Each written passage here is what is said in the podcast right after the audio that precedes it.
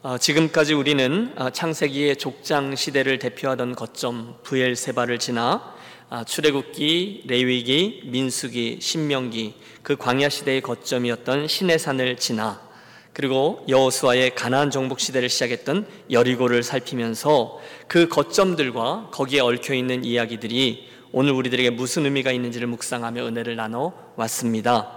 오늘은 그 다음 차례죠. 이어지는 아, 사사기, 룻기, 사무엘상에 나오는 가나안 정착 시대를 대표하던 거점 이 실로를 살피려고 합니다. 따라해 주십시오. 실로 신앙의 중심이 된 땅. 실로 신앙의 중심이 된 땅. 예, 앞선 우리들 사사 시리즈의 마지막 인물들이었죠. 엘리와 사무엘 이야기가 펼쳐졌던 땅이 바로 그 실로가 되겠습니다. 실로는 이스라엘의 중앙 산지를 관통하는 그 족장들의 길 친숙하시죠? 그 한가운데 위치했습니다. 아, 베델보다는 약간 북쪽이고 세겜보다는 약간 남쪽이에요. 지난 시간의 말씀에서 이어집니다. 가나안 땅을 막 정복해 들어가면서 이스라엘은 이 실로에 하나님의 성막과 언약궤를 가져다 놓고 저들의 새로운 거점, 나라의 중심지로 삼습니다.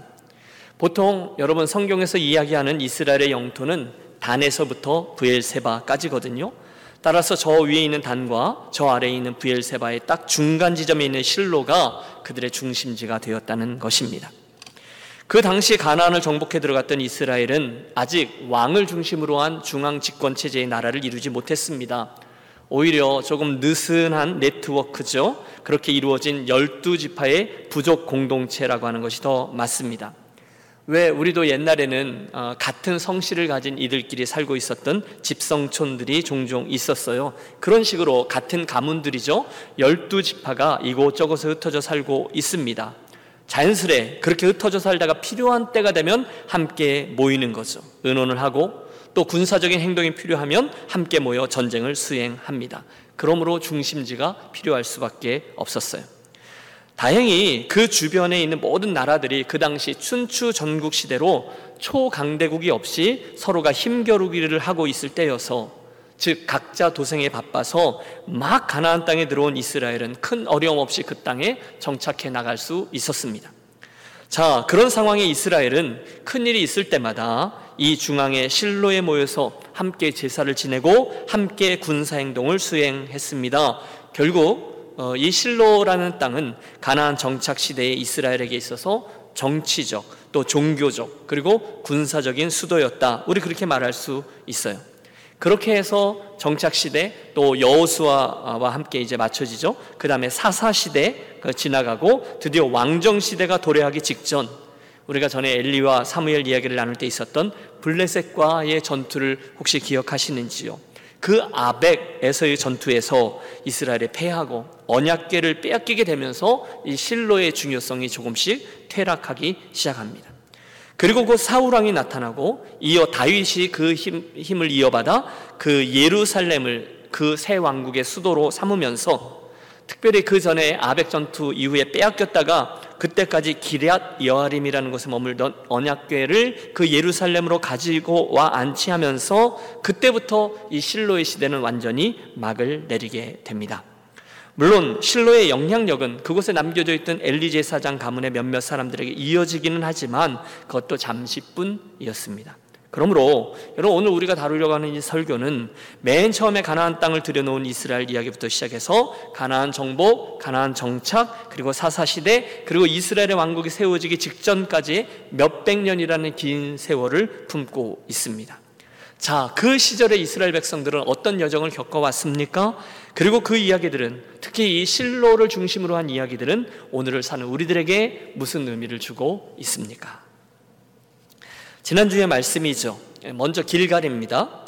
기적적인 방법으로 요단을 건너서 가나안 땅을 밟은 이스라엘이 제일 먼저 진친 곳은 그 여리고를 저 앞에다 둔 길갈의 땅이었습니다. 어디요? 길갈이요. 많이 들어보셨을 거예요. 지난 시간에 말씀대로 이스라엘은 요단강 바닥에서 12개의 돌들을 취하여 거기에 기념비를 세웠습니다. 여호와께서 이런 놀라운 방법으로 우리를 인도해 주셨다라는 신앙적인 선언이라 할 수 있어요. 그리고 거기서 가나안 땅의 첫 번째 어, 제사를 드리고 그동안 여의치 않아서 차일피일 미루었던 남자들의 할례를 행하고 또 거기에서 가나안 땅의 첫 번째 유월절을 지킵니다. 그리고 그 행위들 하나하나가 이스라엘에게 있어서는 절대로 잊을 수 없는 영적 추억이 되었습니다.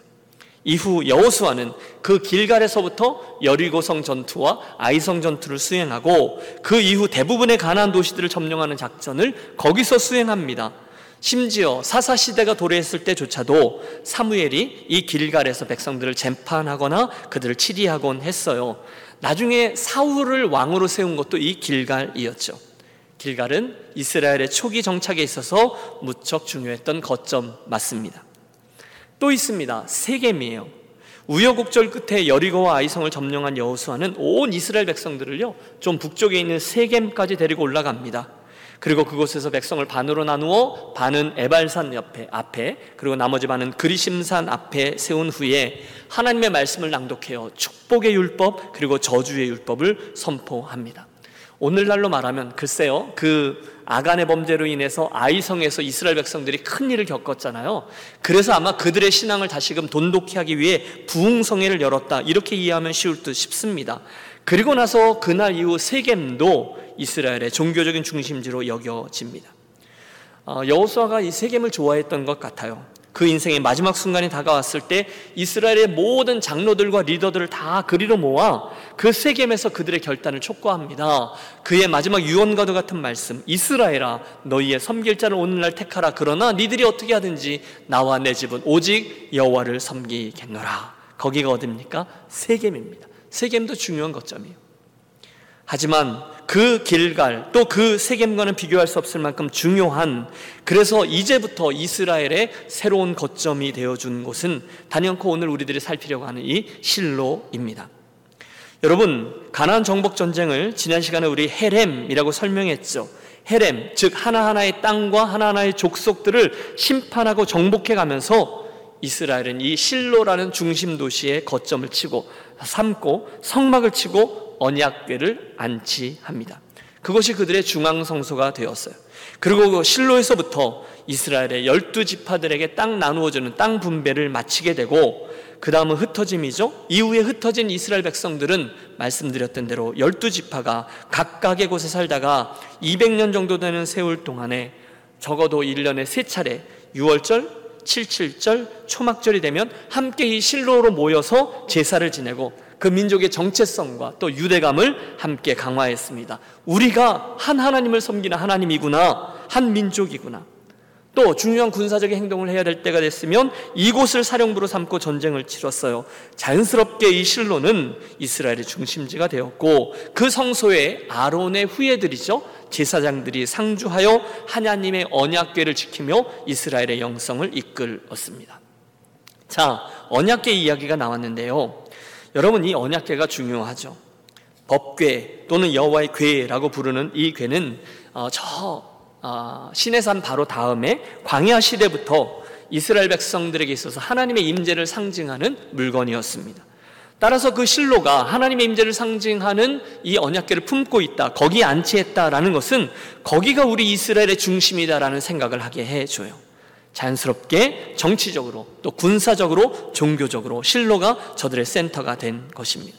우선 가나안 정착 시대가 그랬어요. 그 다음에 사사 시대도 그랬어요.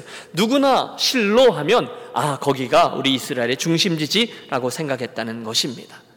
그런데 그 실로가 어느 날 엘리와 사무엘 때부터 시작하여 서서히 그 힘을 잃어가기 시작합니다. 아까 말씀드렸던 그 블레셋과의 전투 아벡에서 결정적으로 그 힘을 잃어요. 어느 날 블레셋이 쳐들어왔어요. 당연히 싸움이 일어났죠. 그래서 이스라엘 백성들이 그곳에 모여 첫 번째 싸움을 나갔는데 크게 패합니다. 오늘 우리가 본문에서 대했듯이 다급해진 이스라엘 장로들이 의견을 모읍니다. 실로에 있는 언약궤를 가져다가 우리 군대 맨 앞에 나아가게 하자. 아, 그렇지. 그런 방법이 있었지. 그렇게 하자. 그래서 실로를 급히 사람을 보내요. 그 일을 진행하는 거죠. 엘리의 두 아들이었던 홈리와 비나스 제사장이 그 언약궤를 가지고 나갑니다. 여러분 그렇게 생각할 수밖에 없었어요. 왜냐하면 얼마 전에 요단강도 그렇게 건넜잖아요. 또 여리고성도 그렇게 무너뜨렸잖아요. 그러니 이번 전투에서도 언약계를 맨 앞에 세우자 이렇게 된 거죠. 하지만 어떻게 됩니까? 그 전과 달리 신앙의 실체가 없이 그 형식만 따랐던 이스라엘 크게 패하고 3만이라는 군사를 잃은 후에 언약궤마저 강탈당합니다. 우리 이미 살폈어요. 홈리와 비느아스 그곳에서 비참하게 죽임을 당하고 그 소식이 전해진 그 어, 실로 성소의 아버지 엘리마저도 그 소식을 듣고 의자에서 뒤로 넘어져 목이 벌어져 죽습니다. 바로 그것이 이 실로의 퇴락을 의미했다는 거죠. 하나님의 언약궤를 빼앗겼어요? 하나님의 임재를 상징하던 그 법궤 말이에요? 맞습니다. 그리고 이것이 상징하는 바가 하나 있었어요.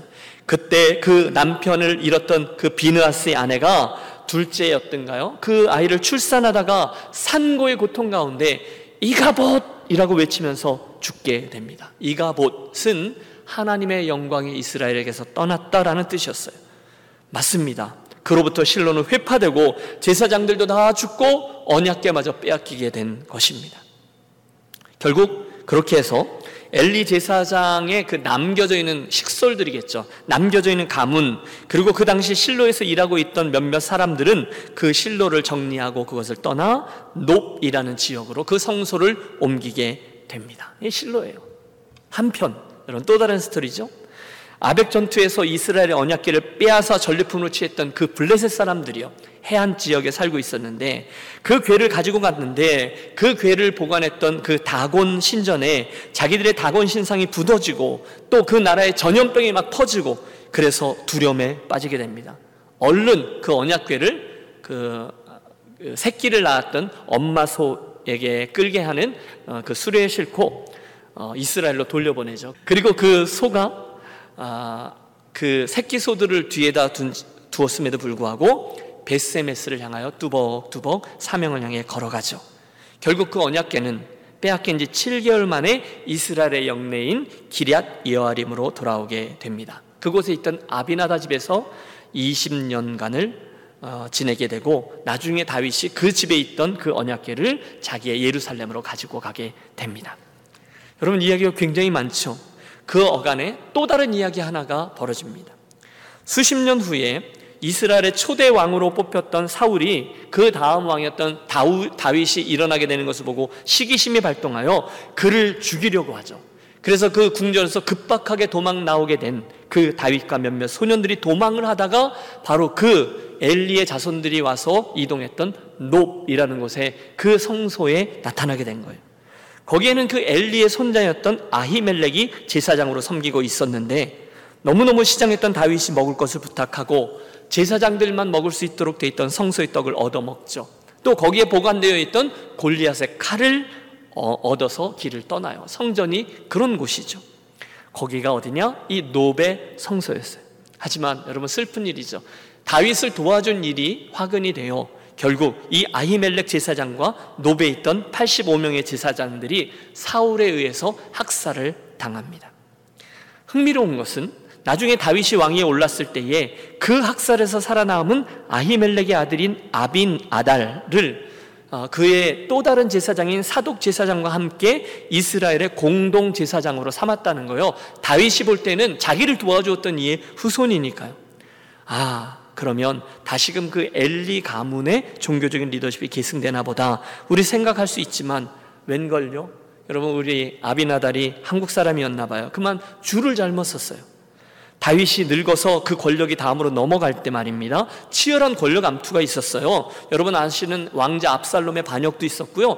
또 다른 왕자였던 아, 그 아도니아가 내가 먼저 손을 들면서 내가 왕이다 이렇게 선언하고 나서는 등등의 사건 말입니다. 그러나 결국 솔로몬이 왕이 되죠.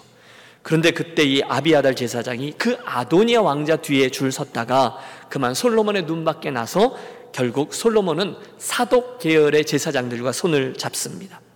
자, 이렇게 엘리 제 사장 이후에 그의 자녀들, 그의 손주들, 또 증손주들은 이스라엘의 역사 속에서 제재를 참지 못하고 있다가 한순간 역사의 뒤안길로 사라지죠. 여기가 실로의 쓸쓸한 퇴장입니다. 결국 여러분 엘리 제 사장 이후 하나님의 시선은 사무엘에게로 그리고 그 이후에는 다윗에게로 향합니다. 새 지도자 사무엘은 역할을 잘 감당하며 혼돈 가운데 있는 이스라엘을 이끌죠. 미스바로 모이라. 그리고 그곳에서 그들을 회개시키고 아스다로 여신을 그만 섬기게 하고 금식하게 하고 회개하게 하여 하나님의 도우심으로 블레셋을 물리치게 됩니다. 그 다음 사무엘은 자기의 집이 있던 라마라는 것을 거점으로 해서 베델, 길갈 또 미스바 이건 것들을 순회하면서 나라를 다스려 가죠. 자, 이야기가 길었는데 정리해 보겠습니다. 그러니까 맨 처음 가나안 땅에 들어온 이스라엘 백성들에게 있어서 중심지는 조금씩 조금씩 이렇게 변해갔다 할 수 있어요. 우선은 길갈, 그 다음은 세겜, 그리고 그 다음에 실로였습니다. 하지만 그 다음은 엘리제 사장이 죽고 언약궤도 빼앗기고 한 다음부터는 그런 특별한 장소가 아니라 사무엘이라는 하나님의 사람 그리고 다윗이라는 하나님의 걸출한 인물 그들에게 하나님 신앙의 중심이 옮겨갑니다.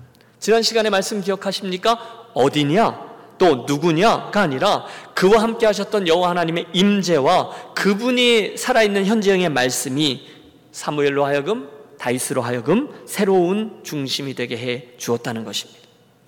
슬프게도 여러분 이게 또 다른 증거인데요. 슬프게도 그 사무엘의 아들들은 그러지 못했습니다. 아버지 사무엘의 사사직을 이어받게 되었을 때 이스라엘 자손들이 이스라엘의 장로들이 얼른 사무엘에게 나가 다가옵니다. 당신의 아들들 말고 이스라엘에게도 왕을 세워 주세요. 예, 이스라엘 백성들은 더 이상 그들 나라의 중심을 실로 또는 사사가 아니라 왕에게 두고 싶었어요. 사무엘이 말리하죠. 이건 옳은 결정이 아니다. 너희의 왕을 세우면 너희가 고통하게 되고 절망하게 될 것이다. 그러나 백성들은 끝까지 왕을 원하고 하나님이 마지못해 허락해서 이스라엘은 드디어 새로운 왕정 시대를 열게 되죠. 그게 사울이고 그 다음에 다윗이며 그 다윗을 위한 거점이 예루살렘이 되는 거예요. 그래서 이제 다음의 왕정 시대의 거점은 다음 시간입니다. 예루살렘이 되겠습니다. 자, 이상의 이야기를 통해서 우리가 할 일이 있죠. 바로 그 시기의 이야기들, 특별히 실로와 관련된 이야기가 오늘 이 미국 땅에 살고 있는 저와 여러분에게 있어서 특별히 이 팬데믹이라는 어려움을 헤쳐나가고 있는 우리들에게 무슨 의미가 있습니까? 라는 질문을 던져 보겠습니다. 자, 첫 번째로 오늘의 말씀을 통해서 우리가 주목하려고 하는 것은 그 실로의 성막이 아니 그 성막에 계신 여호와 하나님이 이스라엘 백성들의 중심이 되어 주셨다라는 사실입니다. 여러분 출애굽기 19장 시내산 앞에서 하나님과 새로운 언약을 맺은 이스라엘 백성들은 그 다음 장부터 계명들을 받게 되고 특별히 25장부터는 성막이라는 놀라운 축복의 도구를 하나 얻습니다. 성막은 우리가 잘 알고 있듯이 텐트로 지어진 이동용 성소였고요. 하나님은 그 안에 있는 언약궤를 두심으로 당신의 임재를 그곳 특별히 지성소에 두셨어요. 시온서라고도 하죠.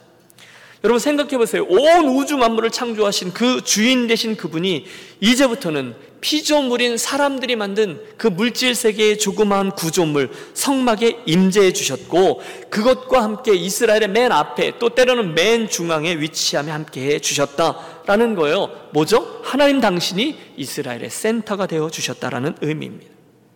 실제로 그분은 구름 기둥과 불 기둥으로 성막 위에 함께 해 주셨어요.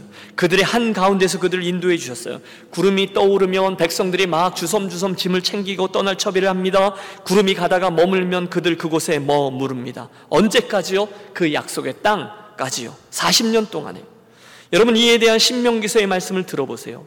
너희보다 먼저 가시는 너희 하나님 여호와께서 애굽에서 너희를 위하여 너희 목전에서 모든 일을 행하신 것 같이 이제도 너희를 위하여 싸우실 것이며 사람이 자기의 아들을 아는 것 같이 너희 하나님 여호와께서 너희가 걸어온 길에서 너희를 아느사 이곳까지 이르게 하셨느니라. 여러 문장들이 나오지만 이 모든 문장들의 주인은 이 모든 문장들의 주어는 오직 여호와 하나님 그분이셨어요.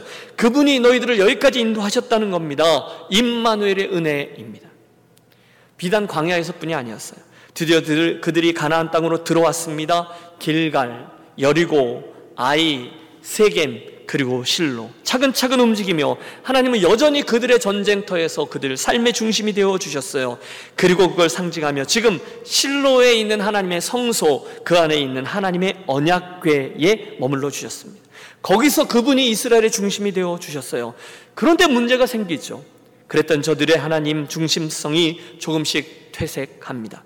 그래도 여호수아가 살아 있을 때까지는 그래도 좀 나았어요. 여호수아의 마지막 유언이죠. 오직 나와 내 집은 여호와를 섬기겠노라라는 선언이 있을 때까지 이스라엘은 예, 우리도 그렇게 하겠습니다. 최선을 다해서 흉내를 냈습니다. 만 여호수아가 죽고 사사 시대가 시작되면서 이 풍토가 바뀝니다. 특별히 그 이후에 일어난 다른 세대는 하나님 그분을 중심으로 놓고 살아야 된다는 원칙을 잊어버려요. 그래서 여러분 사사기를 읽어보세요. 정신없습니다. 이유가 있죠?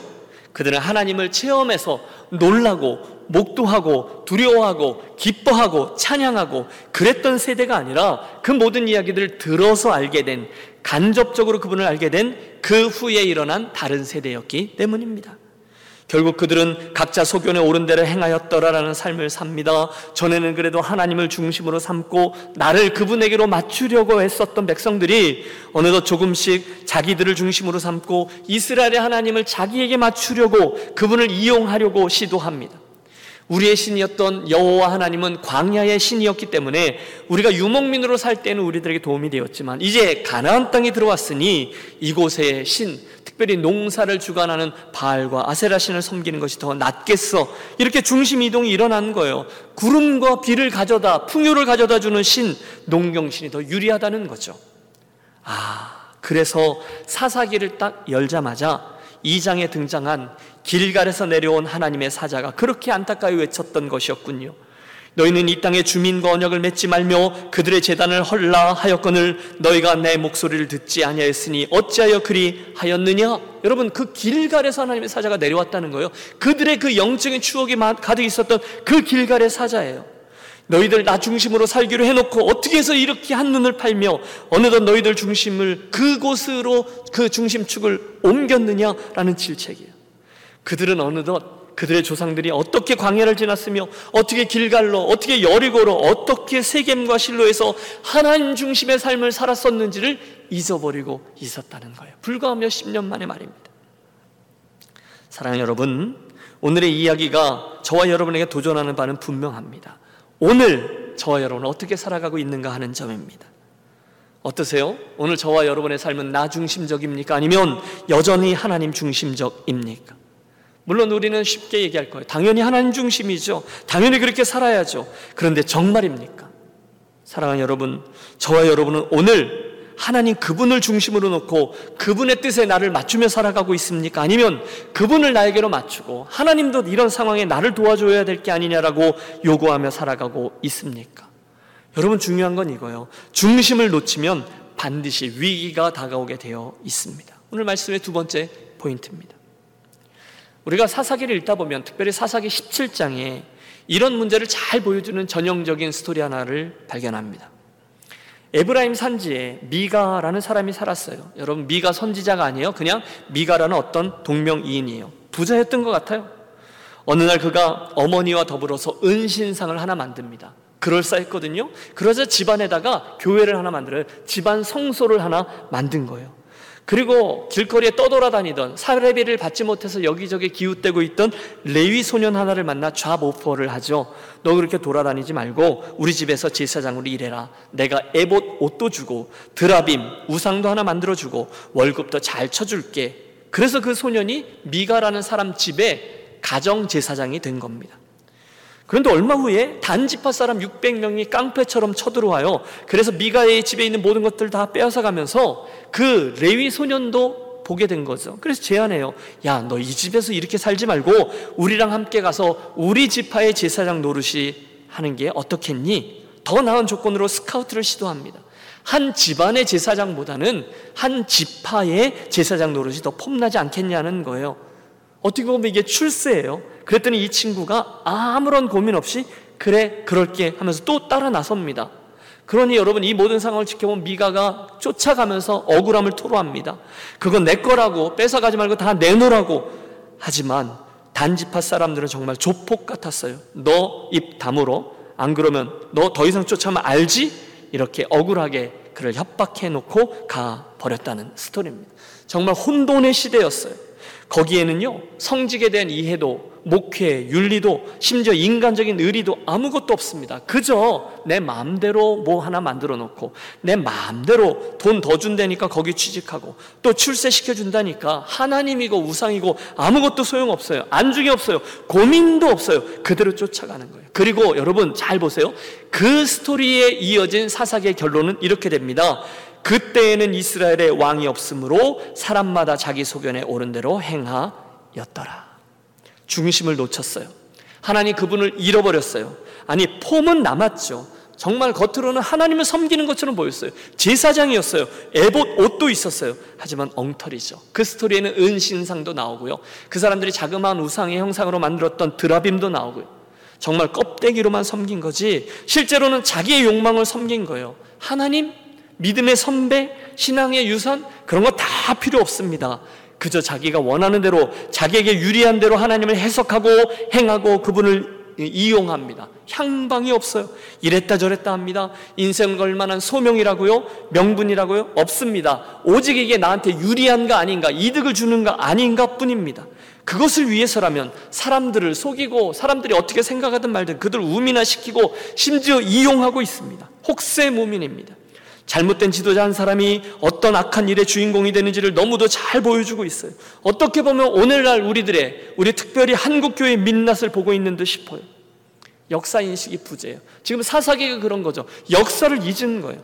바른 신학이 상실됐어요. 하나님에 대한 잘못된 생각들, 잘못된 세계관. 그러다 보니 오늘 본문에 나오는 것처럼 성직 매매, 세습, 부조리 등등 오늘날 또다시 반복되고 있습니다. 하나님 까불면 죽어? 라는 신성모독을 행하는 사람이나 거기에 아멘하며 열광하는 사람들이나 모두들 이 문제에서 비롯된 거죠. 하나님 중심성, 그걸 잃은 거예요. 내가 그분 편에 있느냐 아니냐, 내가 그분의 말씀에 비춰서 내 삶이 어떠냐가 아니라 그분이 내 편이냐 아니냐입니다. 그러다 보니 은신상, 드라빔, 자기 마음대로 조종할 수 있는 하나님을 자기 손으로 만들어낸 것이죠. 그러니 자기 집에다가 말 잘 듣는 똘똘한 레위 소년 하나 데려다 놓고 내 제사장이다. 이렇게 위안을 삼은 것입니다. 그러니 여러분, 그 레위 소년이 소명을 따라 일했겠습니까? 아니죠. 좀 더 유리한 길이 보이면 가차없이 그리로 올라타는 거죠. 여러분, 그때 그가 하나님의 부르심이다 생각하며 고민하며 움직였을까요? 아니요. 돈 따라서. 출세 따라서 시대적인 대세를 따라서 움직였습니다. 심지어 그렇게 움직일 때 우상까지 그 집의 드라빔까지도 자기 손에 들고 이리저리 움직였어요. 오늘 우리는 그 당시 이스라엘 백성들의 그 중심 잃은 모습을 우리들에게서도 봅니다. 각자 소견에 옳은 대로 행하는 우리들의 그 모습 말입니다. 하여 여러분, 이 설교를 통해서 저와 여러분은 우리들의 모습을 한번 돌이켜 보기를 원합니다. 저와 여러분 틀림없죠. 지난 삶의 여정 속에 부엘세바, 신의 산, 여리고의 경험들이 있었어요. 그렇죠. 우리들에게는 하나님의 오래전에 불러주셨던 그 약속이 성취된 감격적인 순간들이 있었습니다. 그 하나님의 은혜로, 그분의 임재로, 그분의 부르심으로 인하여 은혜 받고 눈물 콧물 흘리면서 선, 그런 헌신을 다짐했던 그 사명 앞으로 나아갔던 그랬던 순간들이 있었습니다. 제가 하나님의 사람으로 살겠습니다. 우리 민족이 그렇게 나아가겠습니다. 그렇게 결단했던 영적 추억이 있어요. 아니, 너무 어려운 순간이 있었는데 여리고성이죠. 하나님의 은혜로 그 여리고를 그 아이를 극복해냈던 체험들이 있습니다. 그 모든 스토리들이 모아져서 오늘의 제가 있는 거고 오늘의 여러분의 그 모습이 있는 것이죠. 우리 유니언 공동체도 마찬가지입니다. 아 그런데 여러분 약 반년 전부터 우리 또 다른 큰 문제를 만났어요. 바로 이 COVID 19이라는 팬데믹의 상황입니다. 여러분 솔직히 저는 처음에 한 두 주 정도 우리 성도들 집에서 예배하면 그 다음에 부활주일 어간이 되면 다시 모일 수 있겠지. 이렇게 간단히 생각했어요. 여러분도 그러지 않으셨을까요? 그래서 영상으로 예배를 드리고 또 기도하고 그러면서도 몇 주 동안 함께 모여서 예배하지 못하는 이런 상황을 너무너무 안타까워하곤 그랬습니다. 그럼 얼마나 어색하셨어요. 핸드폰으로, 컴퓨터 모니터로, TV로 그렇게 예배를 드린다니요. 그런데 여러분, 이게 두 주가 아니라 한 달, 두 달, 석 달 이렇게 넘어가면서 이 상황에 대해서 우리가 새롭게 해석하고 새롭게 이해하고 적용했죠. 그 상황을 받아들이며 시도합니다. 여러분 힘드시죠? 그러나 여러분 하나님의 뜻이 있을 겁니다. 여러분 계신 그곳이 교회입니다. 여러분의 삶이 지금 계신 곳에서 여러분의 그 모습이 정말로 성도답게 되어지도록 여러분 기억하십시오.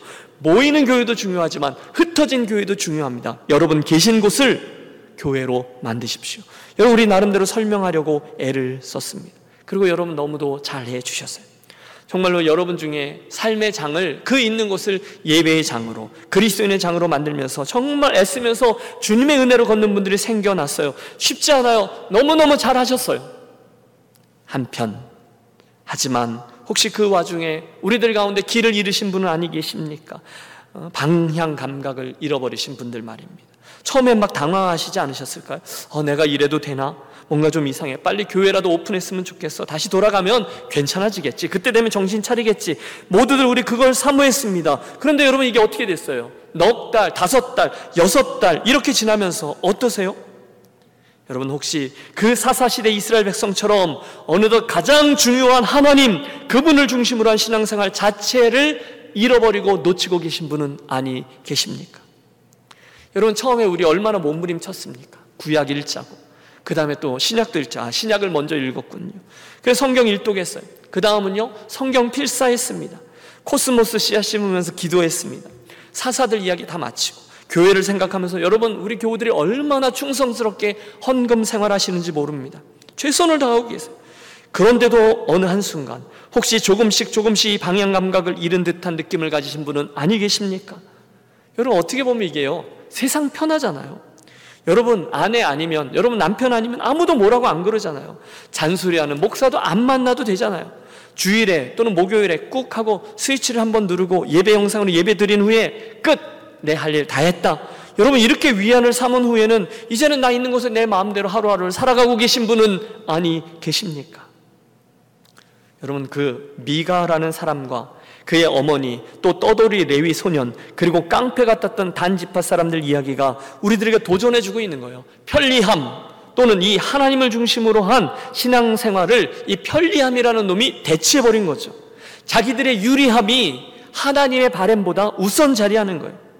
하나님이 이스라엘에게 원했던 것은 헤렘입니다. 거룩한 전쟁입니다. 그 땅을 멸하고 그 땅을 심판하라. 우상들을 모두 진멸하라. 그러는데 그들은 그렇게 행하지 않아요. 오히려 그 땅에 있는 거민들과 함께 행하고 그들의 신들을 함께 섬깁니다. 왜요? 편리함 때문이에요. 왜요? 유리함 때문이에요. 야, 우리가 농사 가르쳐 줄게. 우리가 너희들의 정, 착을 도울게. 너희들의 이곳의 삶을 우리가 함께 동역해 줄게. 사실 솔직히 말하면 우리가 너희들보다 조금 더 세련되었잖아. 맞습니다. 여러분 그 거무튀튀한 광야를 뒤로하고 가나안 땅에 들어온 사람들의 눈앞에 보이는 모든 것들은 놀라운 것이었을 거예요. 의식주 모두 다 세련됐을 거예요. 집은 얼마나 휘황찬란했겠어요. 그들이 먹는 음식은 뷔페 음식이었을 겁니다. 두말할 필요 없죠. 그러다 보니 한 가지 두 가지 그래 따라해보고 좋은 게 좋은 거지 타협을 시작합니다. 편리함, 유리함, 화려함 이런 모든 것들이 투박한 하나님 중심의 삶보다 훨씬 더 멋있어 보입니다. 그게 위기였다는 거예요. 결국 이스라엘이 가나안 정복을 실패합니다. 물론 들어가서는 살았어요. 하지만 하나님이 원하셨던 헤렘을 완수하지 못해요. 그리고 그들은 역사 속에서 그들의 그 불순종의 대가를 톡톡히 치릅니다. 수백 년 동안 정말 지독히 씨름했지만 결국 실패하죠. 우상 숭배의 문제 말입니다.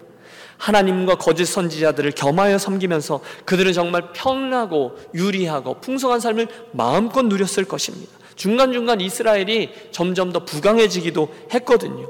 하지만 냄비 안에 있던 온도를 즐기며 헤엄을 치다가 개구리가 결국 익어 죽게 된 것처럼 결국 얼마의 시간이 흐른 후에 그들의 역사는 아수르에 의한 북이스라엘의 멸망과 바벨론에 의한 남유다의 멸망으로 이어집니다. 역사를 보면 답이 나와요. 그 실로 시대 이스라엘 백성들의 실수 말입니다. 뭐죠? 하나님 중심성을 잃어버렸다는 거예요. 목숨을 걸고 그분 앞에서 그분의 뜻에 순종하는 것보다 지금 눈앞에 다가오는 현실적인 이익이 더 좋았던 거예요. 아무도 안 보는 것 같으니까요. 다 그렇게 하니까요. 처음에는 마음이 좀 불편했겠죠. 그런데 한 번, 두 번 해보세요. 나중에는 다 괜찮아 보입니다. 타협합니다. 야, 야, 죽이지 말고 쟤들 일이나 시켜 먹자. 우리 이거 다 태워버릴 필요가 뭐가 있어요? 좋은 데 쓰면 되지. 쉽게 가자. 여러분, 사울이 그랬잖아요. 하지만 그것은 지혜로운 길이 아니었습니다. 멸망의 길이었어요. 하나님의 중심성, 중심 신앙을 잃어버리고 타협과 이익을 쫓았던 이들의 결국은 나라의 멸망이라는 포로기라는 슬픈 이야기로 이어지게 되죠.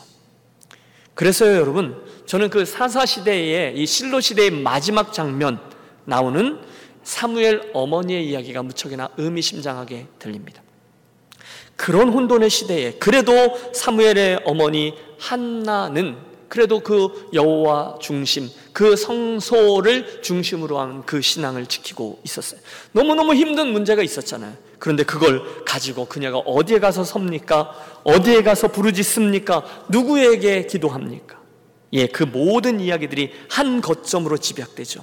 그 당시 이스라엘 백성들이 중심으로 삼고 있었던 실로의 중앙 성소였습니다. 그 하나님의 임재가 있는 곳, 그 하나님의 그 언약궤가 있는 곳, 하나님을 향한 여전한 제사와 기도가 있는 곳, 실로의 성소였습니다.